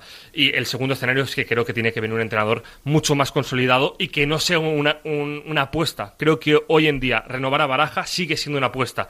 Y el Valencia esta temporada nos tiene que haber dado, eh, nos tiene que haber dado la lección de que el Valencia no está para apuestas en el banquillo. Ahora ustedes tendrán su opinión. Exprésenla. Eh, no sé si lo ha subido ya Alex y si no lo subirá. La cuenta de Sin Ataduras de, Twitter. Vamos a poner una encuesta para si ustedes renovarían o no, teniendo en cuenta, dando por sentado, que es mucho dar por sentado, que Rubén Baraja quisiera, eh, quisiera renovar. Bien, eh, quiero saludar a Ramón Izquierdo. Ramón Izquierdo es un aficionado del Valencia. Hola Ramón, buenas tardes. Hola, buenas tardes. Ramón es un aficionado del Valencia. Yo creo que en su día estuvo en Golgrán, me parece, por la posición. Sí. estuviste, ¿no, Ramón? Claro, claro, claro. Desde el minuto cero, desde el Valencia-Sevilla, aquel del año 94. ¿Cuántos años tienes tú y cuántos años de socio llevas en el Valencia? Pues mira, tengo 53 años cumplidos en abril y llevo, pues la temporada que viene será la trigésima de campaña ya, 30 años. 30 años de socio ininterrumpido del Valencia. Por cierto, ¿te vas a renovar el pase para el año que viene? Sí, es militancia al final, ya no es una cuestión de resultados, es una cuestión de, de, pues eso, de, militancia, de seguir, de seguir la inercia del club, Ajá. de vida, desde luego. Ramón, vamos a ver, eh, el, Valencia... Mm, que, que, ha descuidado el centenario de Mestalla, en fin, si, no, no están a lo que están. Ya les he dicho, ya les he explicado lo del, lo del comité de apelación. Si quieren, si quieren, les podría leer lo que dice luego el Tribunal de Arbitraje del Deporte, que vuelve a decir otra vez exactamente lo mismo. Eh, aparte de que el Tribunal de Arbitraje del Deporte no concede la cautelar al Valencia, porque las cautelares se conceden cuando no entras al fondo del asunto. Es decir, hasta que entre en el fondo del asunto, para no te vaya a perjudicar, te doy la cautelar y no te cierro la grada. Pero si decides entrar al fondo del asunto, pues entonces ya no hay cautelar que valga. Y entrado al fondo del asunto, también tengo que decir que la resolución del Tribunal de Arbitraje del Deporte es para orinar y no echar gota. O sea, les tengo que decir la verdad, ¿eh? aunque le favorece al Valencia, pero tú lees la resolución del Tribunal de Arbitraje del Deporte. Por cierto, Alex, esto, la, resolución del Tribunal de Arbitraje del Deporte la podemos publicar. Sí, sí, no hay ningún tipo de problema. La, vamos a publicar, porque quiero que la lean ustedes, porque cuando yo la he leído es, le pega una manta de palos a, a los juristas del Valencia y al final viene un poco como, venga chavales, va, os lo voy a dejar en vez de en cinco partidos en tres y en vez de 45.000 en 27.000. Pero no hay ninguna argumentación que sostenga jurídicamente el por qué tiene derecho el Valencia a que le bajen de cinco partidos de cierre a tres y de 45.000 a 27.000. También tengo que decirlo, luego la vamos, luego vamos a, publicar. Eh, pero les decía, escudo del Valencia, de tribuna, el de siempre, que el Valencia llegan los actos del centenario de Mestalla y no se preocupa de, de hacer nada. Ha pasado sin pena ni gloria. Resulta que en su día nos cuentan que es que han puesto un escudo provisional porque el escudo de siempre que está allí lo van a restaurar, ¿no, Alex? Sí, a ver, la intención del club eh, cuando retiraron ese escudo era restaurar y volver a colocar ese viejo estadio, eh, ese viejo escudo que tiene 10 años de historia, no es el primer escudo, que también ha habido desinformación al respecto, es un escudo con 10 años de historia, no es el primero todos porque al final no se podía mantener, es un escudo con, con 10 años de historia y se trataba de restaurar cuando lo llevan a la empresa eh, pertinente para hacer esa restauración, se dan cuenta que por diferentes eh, motivos el cableado del escudo estaba muy oxidado, era eh, inviable llevar a cabo esa restauración y mandan a una empresa, a una empresa especialista en esto, volver a fabricar, volver a construir un nuevo escudo. Entonces, el escudo que ayer encontramos en el Estadio Mestalla, efectivamente, era el histórico, era el que hace unos meses estaba situado en la fachada de Mestalla. En el club hay cierto cabreo. ahora mismo, Alex, ¿qué escudo hay puesto? Uno provisional de, cartón, es decir, es una cosa que provisional. Sí, de cartón, como ellos. Como, ellos, de cartón piedra, como, como ellos. Y entonces, el escudo que tiene 10 años que lo habían quitado para ese que lo habían bajado y tal para restaurarlo para ver si lo podían restaurar y que dicen ellos dicen ellos que es que el cableado está estropeado y que no se puede restaurar cosa que me extraña un huevo. O sea que pero pero vamos a ver cómo que no se puede restaurar el cable pues podrán podrán poner un cableado nuevo que no se trata de una cosa de Marte digo yo que digo yo me extraña mucho eso. Pero bien la cuestión es que aunque ese escudo que es un escudo sentimental para quien tenga sentimientos para quien los tenga. Ese escudo sentimental que tiene 10 años puesto allí de historia, que es el que habían bajado para restaurarlo porque no se encendía bien la luz, etcétera, etcétera. Ese escudo que no se puede restaurar, dicen ellos, pero que eso es un escudo del Valencia precioso, lo normal es que alguien que tiene sentimientos lo guarde, pues por ejemplo, ese escudo vaya, aunque no esté iluminado y aunque no se puedan poner cables nuevos, que no me lo creo, no me lo creo, lo normal es que ese escudo vaya y, por ejemplo, se ponga en el despacho del presidente del Valencia, en una pared, que se ponga en la entrada, en la recepción del, del Valencia Club de Fútbol. Es un escudo que tiene, que tiene una carga emocional. ¿Y qué ocurre? ¿Dónde acaba ese escudo? Se lo encuentra ayer Ramón, se lo encuentra deshecho. Cuéntanos, Ramón. A ver, eh, pues lo más lo más marciano de todo es que si se pueden restaurar obras de arte que tienen cientos de años, tienen siglos, como narices no se va a poder eh, restaurar un, escudo que no deja de ser una caja metálica con un, con un metacrilato que retroproyecta una luz? O sea, es, una, es, es otro despropósito más. Nada, bajando del sector donde estoy yo, que es donde está la antigua general de Pie Sur, de Gotran, pues eh, no sé si es que al final es la intuición del coleccionista, miré a la izquierda, justamente en el último tramo de escaleras, justamente donde estaba la, la consigna eh, en Goldbrand, donde se levanta el, el, suelo para poder acceder al césped, pues esa parte de ahí el, el club tiene ahí hecho cerrado y vallado un acopio de material de, de, obra. Entonces, por los barrotes de la escalera se veía perfectamente. Lo, lo más curioso de todo es que ayer pasaron miles de personas por allí y no lo vio nadie. Yo creo que al final es la intuición del coleccionista, porque yo soy coleccionista del Valencia muchos años y eso parece como que te llame, como que lo huelas. Nada, simplemente me paré con un amigo que se llama Boro y con su hija, que se llama Mirella, paramos los tres. Yo hice la foto, no pensé en grabar ningún vídeo ni en decir, bueno, esto es uno tal, no. Simplemente hice la foto y al salir a, al, a la avenida de Suecia, pues lo tuiteé, nada más. Pero sí, vamos, o sea, e, ese es el escudo de fachada y yo, por, por lo que es las hechuras del escudo, yo no creo que tenga 10 años, yo creo que debe tener bastante más. Bastante, ¿eh? Mm, más que nada por la, por la cara, del, por el murciélago, las orejas del murciélago, es por el tipo de, escudo. Sí, es un escudo que se llevaba en los 80. Este, este, escudo, este escudo, yo quiero que vean ustedes. Hay una foto que vamos a retuitear ahora desde la cuenta de Sin Ataduras. Está hecho. Está hecho, lo acabamos de hacer ahora mismo. Ramón cogió desde su Twitter, que suele ser una persona, me ha dicho, poco activa en redes, En, redes insociables, eh, coge y hace una foto del escudo. El escudo está deshecho, los barrotes están deshechos. Es decir, es una foto poética, lamentable, pero poética. Es la definición de lo que Meriton ha hecho con el Valencia. Y encima, Pedro, es una foto que es una situación donde directivos del Valencia y miembros, por ejemplo, del gabinete de comunicación se enteran por Ramón que eso está ahí.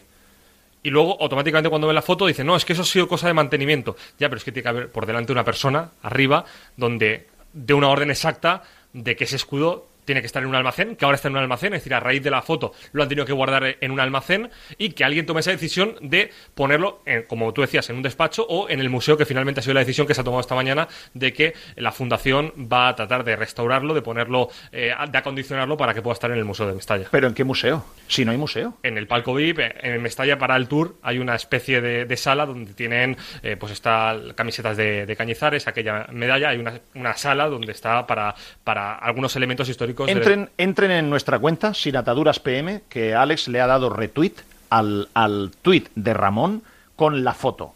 Y mm, prepárense para que les duela el alma. El escudo del Valencia que estaba en la tribuna de Mestalla, deshecho. No tienen perdón de Dios. No tienen perdón. O sea, ¿a qué, a qué inútil se le puede ocurrir, sea albañil, sea barrendero, sea consejero delegado, sea director general, ¿a qué inútil se le puede ocurrir dejar arrumbado el escudo del Valencia de la tribuna, deshecho como van a ver ustedes en la foto ahí debajo? Eso no se le ocurre ni al que asó la manteca. O sea, es que eso cualquier persona dice, ostras, esto vamos a cuidarlo bien, vamos a envolverlo en una manta y va, oye, presidenta Javier Solís, oye, ¿dónde dejamos este escudo? ¿Dónde lo llevamos? Pero como el club es esquelético, el club está sobrepasado, les viene grandísimo todo, no hay nadie al mando, nadie. Esto es un desastre. Pero no es una, una frase fácil que yo quiera decir, es que lo argumento. Yo me imagino, Ramón, que si encima tú, que además me, has contado que compraste en una subasta un trozo metálico de la, de la valla de tribuna, tú cuando vieses esto ayer, yo me imagino que te dolería el alma, porque tú seguramente habrías pagado 3.000 euros si puedes para comprar el escudo y llevártelo a tu casa. si hubiese podido, me hubiese llevado el valor. Lógicamente el murciélago no, porque es demasiado grande. pero el balón central, desde luego, vamos, el parque es eso que lo ves ahí y dices, qué triste todo, ¿no? Qué, qué reflejo, qué, qué, qué metáfora, ¿no? De, de, la situación actual del Valencia, un desguace, o sea, un escudo histórico, eh, un símbolo del valencianismo, que es nuestro escudo, eh, desguazado en el suelo, tirado allí, pues arramblado en un rincón, pues eso. A ver, sirve para, desde luego, para que lo, lo restauren y lo exhiban. Oye, bienvenido sea el tuit, pero no deja de ser un tuit, pues, pues eso, eh, denunciando, pues, pues, pues la situación en la que nos encontramos, desgraciadamente. Y para que sepan de desguace, y para que sepan cómo es, situación de desguace, correcto, es gran titular. Eh, para que sepan cómo, cómo es Twitter, que yo insisto mucho en que Twitter no es la vida.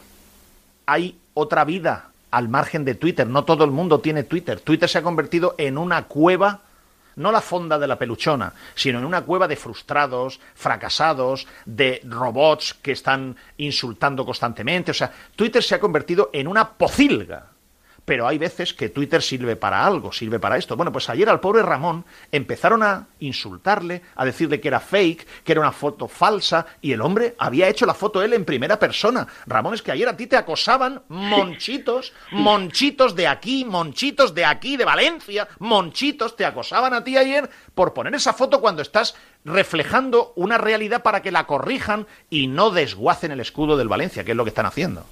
Sí, así es, desde luego, es así de triste y lamentable. Enseguida se pone en tela de juicio cualquier cualquier publicación que es falso, que eso es mentira, que ese escudo no es, pero vamos a ver, estamos locos. ¿Cuántos escudos hemos tenido así en nuestra historia? Uno que había en las oficinas, era mucho más pequeño, el de las oficinas de la Avenida Aragón, el que había, el que hay en Paterna, que son eran de una pieza, y este es el grande, el que es troceado en piezas.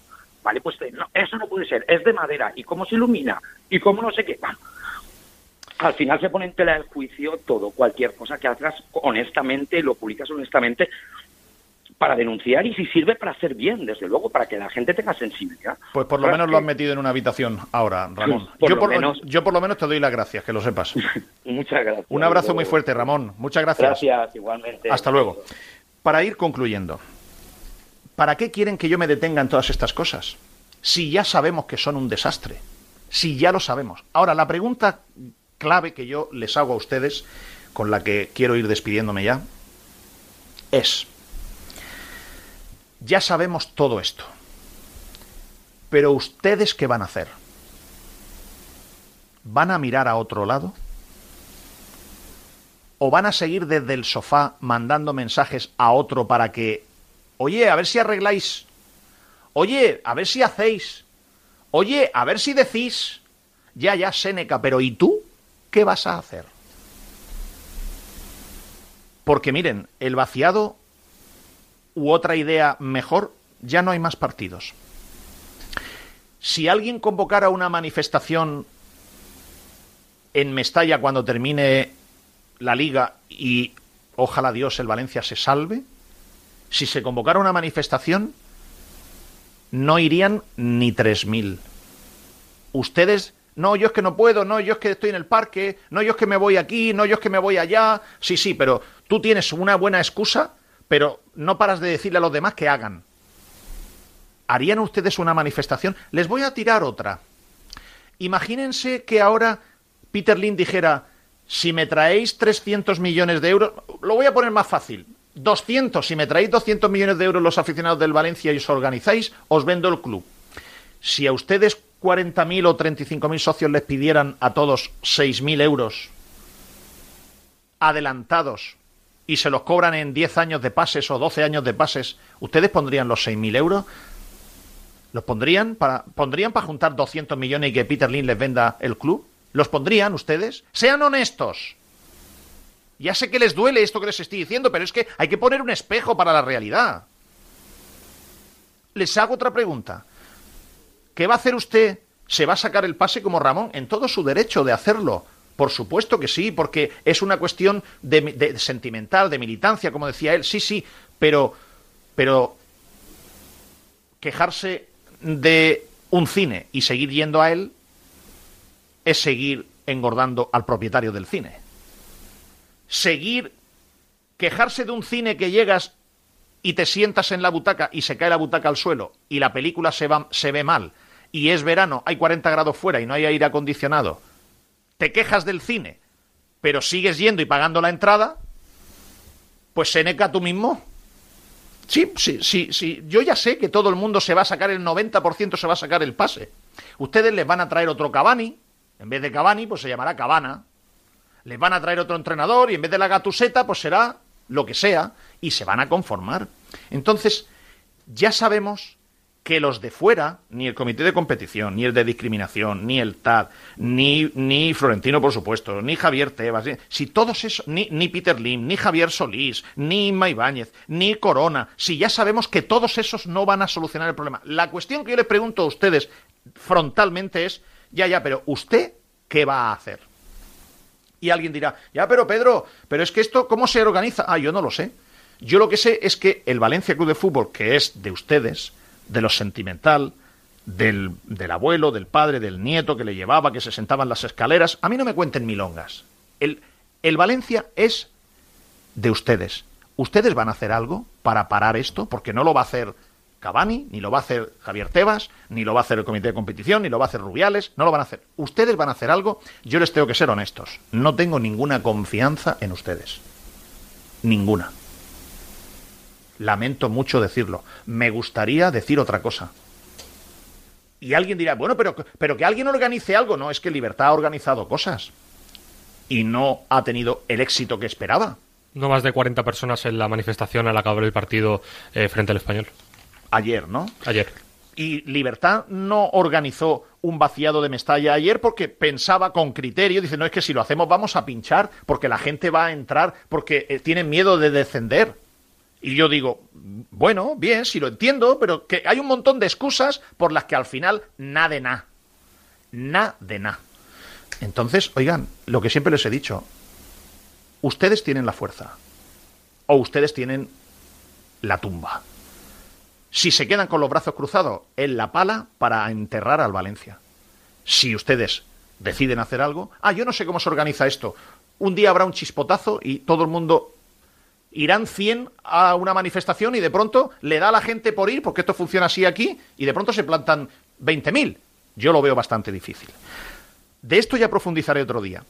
Pero yo les pregunto, dejen de preguntarse ustedes qué va a hacer el otro. Pregúntese qué va a hacer usted. Usted, ¿qué va a hacer usted para arreglar o para tratar de ayudar a su Valencia Club de Fútbol? Y cierro. Miren, si yo les digo a ustedes que hay un potencial ofertante de Peter Lim para tratar de comprar el club, es porque lo sé. Yo no les voy a vender a ustedes ninguna milonga. No necesito ni necesitamos vender ninguna milonga para generar ninguna eh, viralidad de nada. Yo les puedo garantizar, porque tengo la información comprobada, es más, cuando pueda, vamos a publicar en nuestro Twitter de Sin Ataduras. Me tengo que concentrar bien porque no quiero que se me escape ninguna cosa que no deba decir. Pero cuando pueda, podamos, vamos a publicar en nuestro Twitter de Sin Ataduras dos o tres pantallazos del plan estratégico, dossier y business plan que se ha preparado por ese grupo de personas que yo les dije, donde había eh, valencianos, españoles y extranjeros, que son los que tienen el contacto con el potencial comprador. Yo he visto ese dossier, lo he tenido en mis manos, he pedido permiso para publicar algunas páginas no relevantes para que ustedes vean que esto que les estoy diciendo yo es verdad. Y ahora les quiero decir exactamente en qué momento está la situación. Les conté que el 29 de septiembre se produjo una primera reunión en la ciudad de Valencia, con representantes de los potenciales compradores. Les conté que el 15 de febrero a esa reunión se añadió la persona que vive en Inglaterra, en el Reino Unido, en Londres, que es quien tiene el contacto directo con el potencial comprador. Les dije que era una persona del mundo profesional del fútbol. Se produjo una reunión el día 15 de febrero en Valencia, donde hubo siete asistentes. En esa reunión se hizo una presentación de el dossier que yo tengo y que he visto, si yo tengo no, que yo he visto y que he pedido que me pasen algunas capturas para poder demostrar a ustedes y que tengan información. E, en esa presentación que se hizo, la persona que tiene el contacto con el potencial comprador se llevó la documentación y la trasladó al potencial comprador. El potencial comprador que ya había dicho, sí, me interesa saber las posibilidades de hacer una oferta para comprar el Valencia. Pero necesito saber cuál es la situación económica del club. Ese dossier que se preparó para esta persona, que se, la, se lo trasladó al potencial comprador, el potencial comprador lo recibió y se lo mandó a su empresa consultora que está en Washington, que se llaman los Project Manager, y desde el 15 de febrero han pasado tres meses que en Washington este tema estaba, no sé si pausado, bloqueado o en estudio. Ahora ya les puedo decir, les afirmo, y saben ustedes que, vuelvo a repetir, me caracterizo por pinchar globos de mangarrufas constantemente. Me caracterizo por pinchar globos de ilusión que no correspondan. Lo que yo les estoy diciendo es tal cual. Y si no llega a ramos de bendecir, cuando llegue el momento yo les diré, miren, la posibilidad fue esta, se cayó, estos fueron los intervinientes, esto fue así, así, así, y no llegaron a presentar oferta. O sí llegaron a presentar oferta y no llegaron a un acuerdo. Yo les daré los detalles. Ahora quiero simplemente darles datos y detalles para que ustedes tengan un hilo de esperanza de que existe la posibilidad de que un enorme potencial comprador pueda presentar una oferta a Peter Lim, cosa que no sabe Javier Solís, cosa que no sabe Lei Jun, cosa que no sabe todavía ni el propio Peter Lim. Les puedo decir como novedad que la empresa consultora, los project managers de Washington, que han estado tres meses analizando la documentación que se les proporcionó, que son una especie de PricewaterhouseCooper o una especie de KPMG, etcétera, pero allí, americanos, que trabajan para el potencial comprador, ya han concluido un informe en el que van a trasladárselo al potencial comprador con sus recomendaciones, pros y contras. Y me consta que la recomendación es positiva con los pros y los contras, pero positiva para que el potencial comprador, si recibe ese informe, decida dar el paso adelante. Si decide dar el paso adelante, entonces ya es cuando el potencial comprador buscará la manera de contactar con Peter Lim para hacerle llegar una eh, petición de reunión para iniciar la negociación. Y les digo, ojalá el potencial comprador decida ir adelante. No sé si llegado el caso que compre, gestionará mejor o peor que Peter Lim, pero por lo menos habrá un 50% de posibilidades de que sea mejor. Y si les digo una cosa, si el potencial comprador dice de ir adelante, no va a ser un problema el dinero. Miren que yo he estado siempre en contra de este tipo de cosas que parecen bravuconadas, pero les digo de verdad, no va a ser un problema 250 millones o 300 millones o 350, no va a ser un problema ese. Y también les digo que no es lo mismo que a Peter Lim vaya a comprarle el club un empresario ruso que que vaya a, comprar, a comprarle el club un potencial comprador con el que Peter Lim puede tener interés en hacer muchísimos más negocios de muchísima más altura. Y ese es el caso. Por eso esta situación puede tener posibilidades. Pero estamos pendientes, para yo podérselo contar, de si finalmente el potencial interesado, que lo es, no, potencial interesado no es, es un real interesado. Potencial oferente de, de oferta. Estamos pendientes de si el potencial comprador u ofertante se tira adelante. Eso no sé si va a tardar tres meses, dos o uno. Cuando haya más pasos, nosotros se lo vamos a contar. Y no tengo más, eh, o no tenemos más cosas, Ale, ¿se nos olvida algo? ¿Tenemos alguna cosa más que se nos olvide? Eh, ¿Cuánto hemos hecho? Madre mía, hoy se le hemos colado por la escuadra a Paz sí, 45 minutos de bonus track, madre mía. Que consigamos la permanencia el domingo. Eso es bastante, bastante importante, incluido para el potencial comprador. No es lo mismo para sus ganas comprar un equipo en primera que comprar un equipo en segunda división. Señores, gracias por la atención que nos han prestado. Alex Alfaro se queda al mando de al mando de los mandos de la cuenta nuestra de Sin Ataduras en Twitter, en eh, Radio Marca Valencia, para ir contando cualquier información. Tienen en marcha nuestra encuesta que hemos puesto, tienen el retweet con la fotografía vergonzante y vergonzosa del desguace del escudo del, del Valencia. Estén atentos. Yo les recomiendo que ustedes estén atentos, porque Alex Alfaro no duerme. Yo no sé, no, no, no sé, no sé. ¿Cuántas horas ha dormido esta noche, Alex? Cuatro. Eso te saldrá ahora porque eres joven, ¿eh? pero yo si duermo cuatro horas. En, nada vacaciones. Si duermo cuatro horas nada más, eh, vamos, yo al día siguiente no, no, valgo para nada. Pero es que este tío, Pascu, se pone a estudiar a las dos de la mañana. A las dos de la mañana. Pero, por lo menos cumple, por lo menos con su tío, yo me comprometí que estudiaría y por lo menos, por lo menos cumple. Hacemos lo que podemos. Estén atentos a eh, la cuenta de Sin Ataduras en Radio Marca Valencia. Estén atentos a Radio Marca eh, Valencia. Estén atentos y el próximo lunes estaremos aquí. Madre mía, qué, vértigo, ¿no, Alex? Qué vértigo. Yo me, me apuesto contigo lo que quieras a que el Valencia se va a salvar. Yo no me apuesto porque lo opino, opino lo mismo, así que... Tú estabas ayer con diarrea. En el minuto 70 sí, al igual que todo Mestalla. Y yo te dije a ti, te mandé un WhatsApp y te dije, aunque pierda el Valencia, se va a salvar. Pero no perdió, entonces el escenario es muy diferente. Afortunadamente. Afortunadamente. Señores de Sin Ataduras, gracias por la atención prestada. Hasta el lunes que viene.